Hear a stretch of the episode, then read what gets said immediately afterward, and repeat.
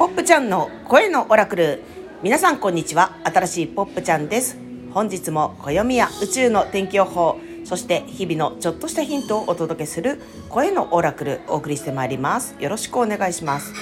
さて今日どうしてあのいい感じの音楽がかかっててですねあのいつもの音楽じゃないかというとなんと声のオラクルロケに来ています。そういうことあるんだなとお思いの皆さんここはですねあの那覇に太平通りっていうアーケードの商店街があるんですけれどもそちらのレステルというねあの素敵なホテルホステルそしてカフェのお店で今日友人のさこちゃんが素晴らしい朝食をやってるということを聞きつけてやってきましてそしてなんとポップは今日も寝坊しちゃったんですね。起きたらもうね8時だったんです。なので最近多いポップ寝坊シリーズなんですけれども事前に収録ができなかったので今なんとカフェレステルでお食事をご用意いただいている間にオラクルをお送りしてまいります。よろしくお願いします。この放送を聞いてる那覇の方いたらあのレステルに来たらポップいます。なんちゃって。さて本日は2021年11月27日の土曜日。旧暦神奈月の23日。24節気72項は小説時効本日からですね。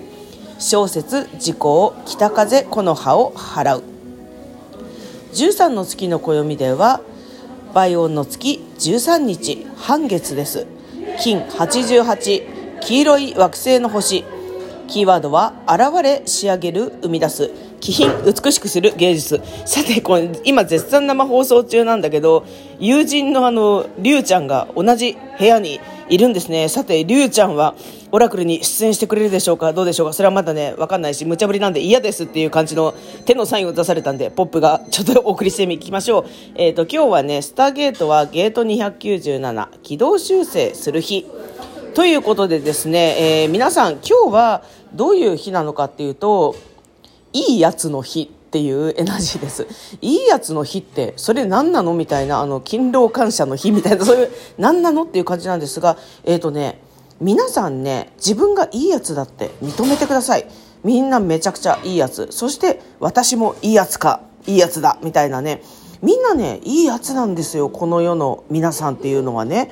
でそれをでも「えー、そんなことないよ」えー、ってねこういいやつじゃない部分を一生懸命探していいやつじゃない世の中になっちゃってるかもしれない。でもねこれを聞いているあなたいいやつです。これを読んでいる私いいやつです。というねこうねアホみたいな感じなんだけど自分がいいやつだということを認めることが本当に宇宙と地球に対する貢献だったとしたらどうですか？それを地球は求めてるんです。あなたがいいやつ私がいいやつってみんないいやつだって認めてそこからじゃあいいやつの A さん何をする？いいやつの B さん何をするっていうふうにあの地球はそれをその日を待ってます。だからもともといいやつなんです。地球に貢献するために何か素晴らしいね戦士にならなきゃいけないとか何か素晴らしい役割を果たさなきゃいけないとかそういうことではない。ただ単にいいやつなんです。マジで。そしてあの頑張ってますしね。そしてねもう頑張らなくてもいいんですけどね。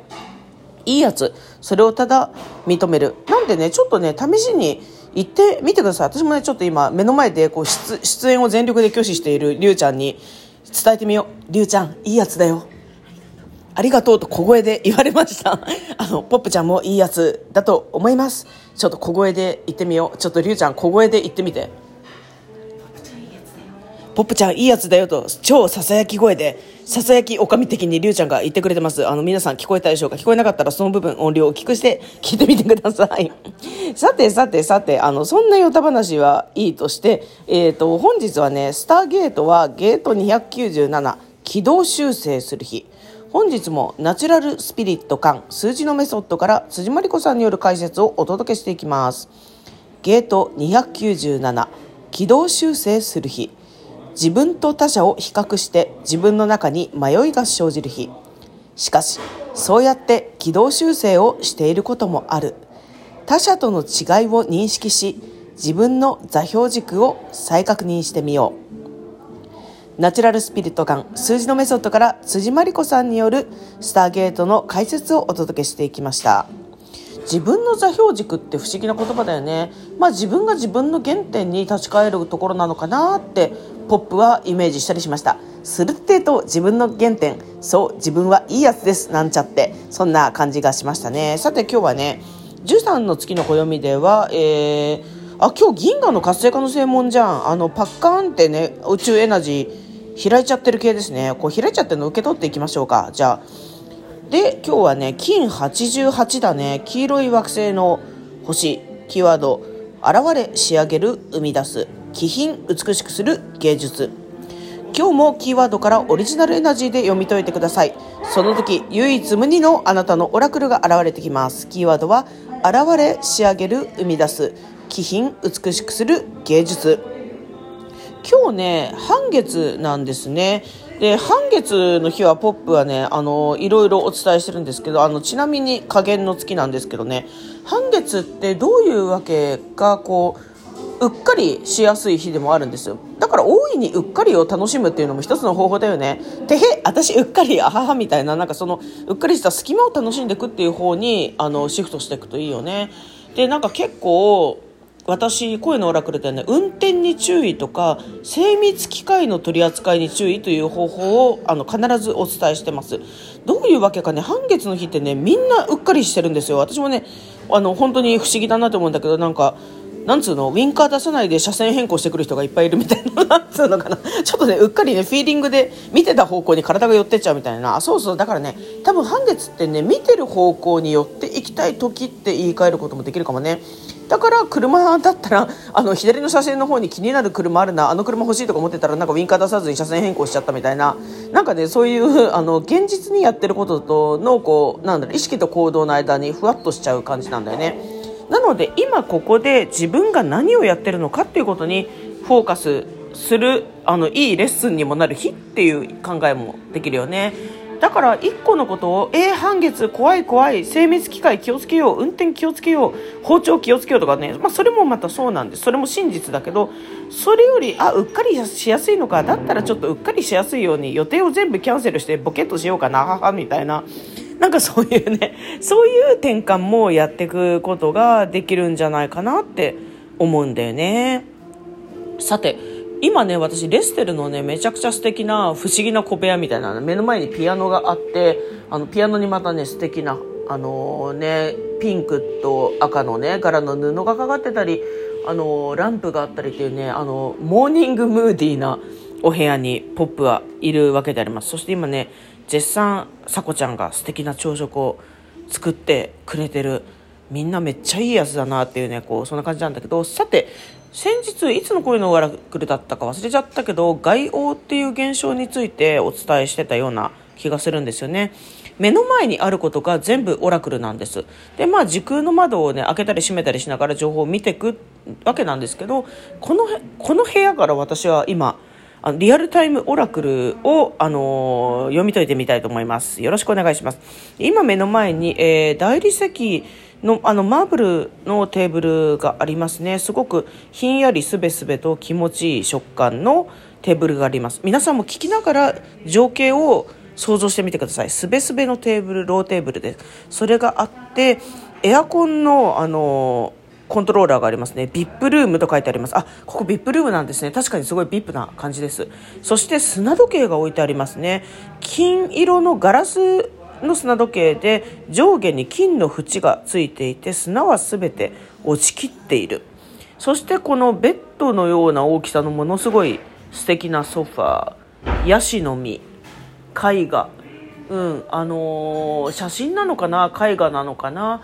あの植物がすごい深いグリーンがまるでブラックなのかのような植物だったりそして白い花の絵3つのあのなていうのかな紋章のようなものが書いてありますね。さてこんな景色の特徴をポップは告げてみましたがえ皆さんはこの情景をこうふむふむと聞いてどんなキーワードを思い浮かべますか？マーブルのすべすべしたひんやりした触感のテーブル。砂時計。 VIP ルームと書いてあるエアコン。白い花に3つの紋章の絵画。深い緑の絵。そしてあこっち側には「Let It Be」と書いてある青い絵画「レッド・イット・ビー」という文字のロゴと覗き込む眼差し。正方形に覗き込む眼差しですね。うん。この風景からいろいろ読み解いてみてください。そしてね頭の中で風景をみんな想像したと思うんですけど今ねポップのいる部屋をねナチュラルに投資するレッスンをみんな一緒にしてくれてるんですね。あポップちゃんこういう部屋にいるんだって想像する時もし自分の眠っている投資能力がねえー、復活しちゃってたとしたらどうでしょう。朝っぱらからナチュラルなあの投資コーナーなんですけど私がこの部屋から読み解くことはもう本当にさらさらと手放してそして気持ちよく歩んでいくって感じかな。この砂がね全て落ちきった。落ちるべき砂が全部落ちきった砂時計が目の前にあってああもう時間の経過とともに時間がお薬になって自分を癒してさらさらと落ちるべきものは落ちきった。触れようとした。だから私はこのいっぱいあるスペース空っぽのこうねところにこれから新しいものを何を入れていこうかな。それとも砂時計をひっくり返して遊ぶ？みたいなこう問いかけが浮かんできたりします。そしてね今アラームが聞こえましたね。これはポップはどう読み解くか。もう新しく動く時間だよ。じゃあどうしていく？この空っぽのところからどう新しく動いてどうスタートしていく？